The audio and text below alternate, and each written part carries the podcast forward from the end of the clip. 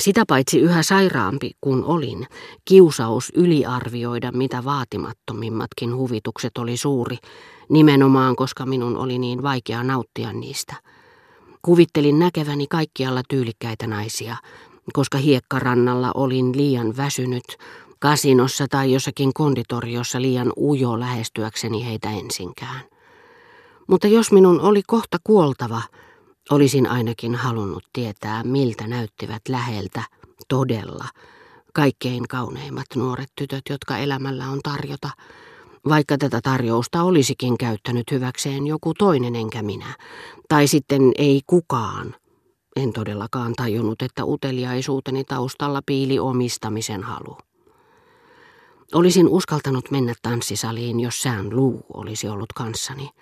Yksin kun olin, jäin Grand Hotellin eteen seisoskelemaan, odottamaan hetkeä, jolloin minun oli määrä tavata isoäitini, kun melkein vasta aallonmurtajan toisessa päässä, missä he muodostivat merkillisen liikkuvaisen laikun, näin viisi kuusi nuorta tyttöä, jotka ulkoasultaan ja käytökseltään erosivat Balbekin tavanomaisista hahmoista yhtä jyrkästi kuin esimerkiksi lokkiparvi, joka olisi lehahtanut rannalle ties mistä ja osallistuisi hiekkarannalla tahdikkain askelin myöhästelijöiden lennähdellessä toisten perässä kävelyretkeen, jonka määränpää kylpiöistä, joita lokit eivät näytä huomaavan, tuntuu yhtä hämärältä kuin se niiden linnun aivoissa vaikuttaa selkeältä.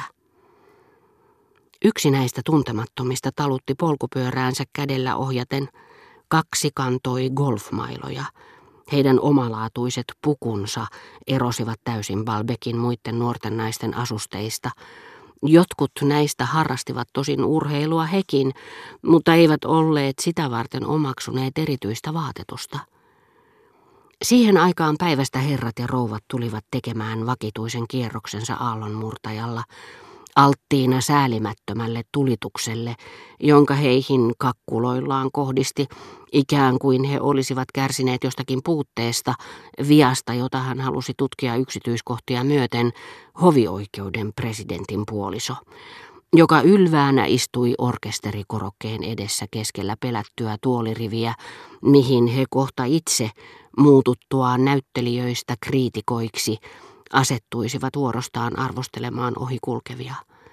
Kaikki ne, jotka mittelivät aallonmurtajaa huojuen ja keinahdellen, niin kuin se olisi ollut laivan kansi, sillä he eivät osanneet nostaa jalkaansa ilman, että samalla heilauttivat käsivarttaan, pyörittivät silmiään, ryhdistäytyivät, vastasivat vasemmanpuoleisella heilahdusliikkeellä vastikään oikealla puolella tekemäänsä, kasvot ponnistuksesta punertaen, eivät uskotellakseen, että muista viis välittivät, mutta vilkuilivat heitä salavihkaa, etteivät olisi tulleet heitä tönäiseeksi, olleet näkevinään vierellään kulkevia tai vastaan tulevia henkilöitä ja törmäsivät heihin. Takertuivat toisiinsa nimenomaan, koska hekin puolestaan olivat joutuneet näiden taholta saman salaisen, näennäiseen välinpitämättömyyteen kätketyn tarkkailun kohteeksi – Rakkaus väkijoukkoihin, niin kuin myös näiden herättämä pelko, ovat kaikkien ihmisten vaikuttimista voimakkaimpia. Yrittävätpä he sitten miellyttää, hämmästyttää kanssaihmisiään tai sitten näyttää heitä halveksivansa. Niinpä yksinäisen ihmisen eristäytyminen, täydellinenkin ja koko elämän kestävä, saattaa usein johtua suhteettomasta rakkaudesta massoihin – joka on niin paljon muita tunteita voimakkaampi, että koska kyseinen henkilö ei ulos lähtiessään onnistu herättämään portinvartijan, ohikulkijoiden tai odottelevan ajurin ihailua, hänestä on parempi, etteivät nämä näe häntä ensinkään, ja hän luopuu kaikista töistä ja toimista, jotka vaativat ulkona käymistä. Keskellä kaikkia näitä ihmisiä, joista eräät jopa kehittelivät jotakin ajatusta, tosin sekavasti, mikä kävi ilmi tempoilevista liikkeistä ja harhailevista katseista, yhtä sulottomista kuin heidän kanssakulkijoittensa varovaiset horjahtelut. Merkille panemani tytöt hallitsivat liikkeensä niin kuin vain ne, jotka itse ovat ihailtavan notkeita, ja vilpittömästi halveksivat muuta ihmiskuntaa, Kulkivat suoraan eteenpäin epäröimättä ja sulavasti, tekivät täsmälleen ne liikkeet, jotka halusivatkin, kaikki jäsenet täysin toisistaan riippumattomina, suurimman osan vartaloa pysyessä liikkumattomana, niin kuin aina taitavalla valssintanssijalla. He tulivat yhä lähemmäksi. Joskin jokainen oli tyypiltään täysin erilainen, heissä kaikissa oli kauneutta. Mutta totta puhuen olin katsellut heitä vasta niin vähän aikaa, ja tohtimatta todella tuijottaa heitä, etten vielä ollut yksilöllistänyt heistä yhtäkään. Paitsi muuatta, jonka suora nenä ja tumma iho saivat hänet erottumaan muista, niin kuin jossakin renesanssiajan taulussa, arabityyppisen Itämaan tietäjän.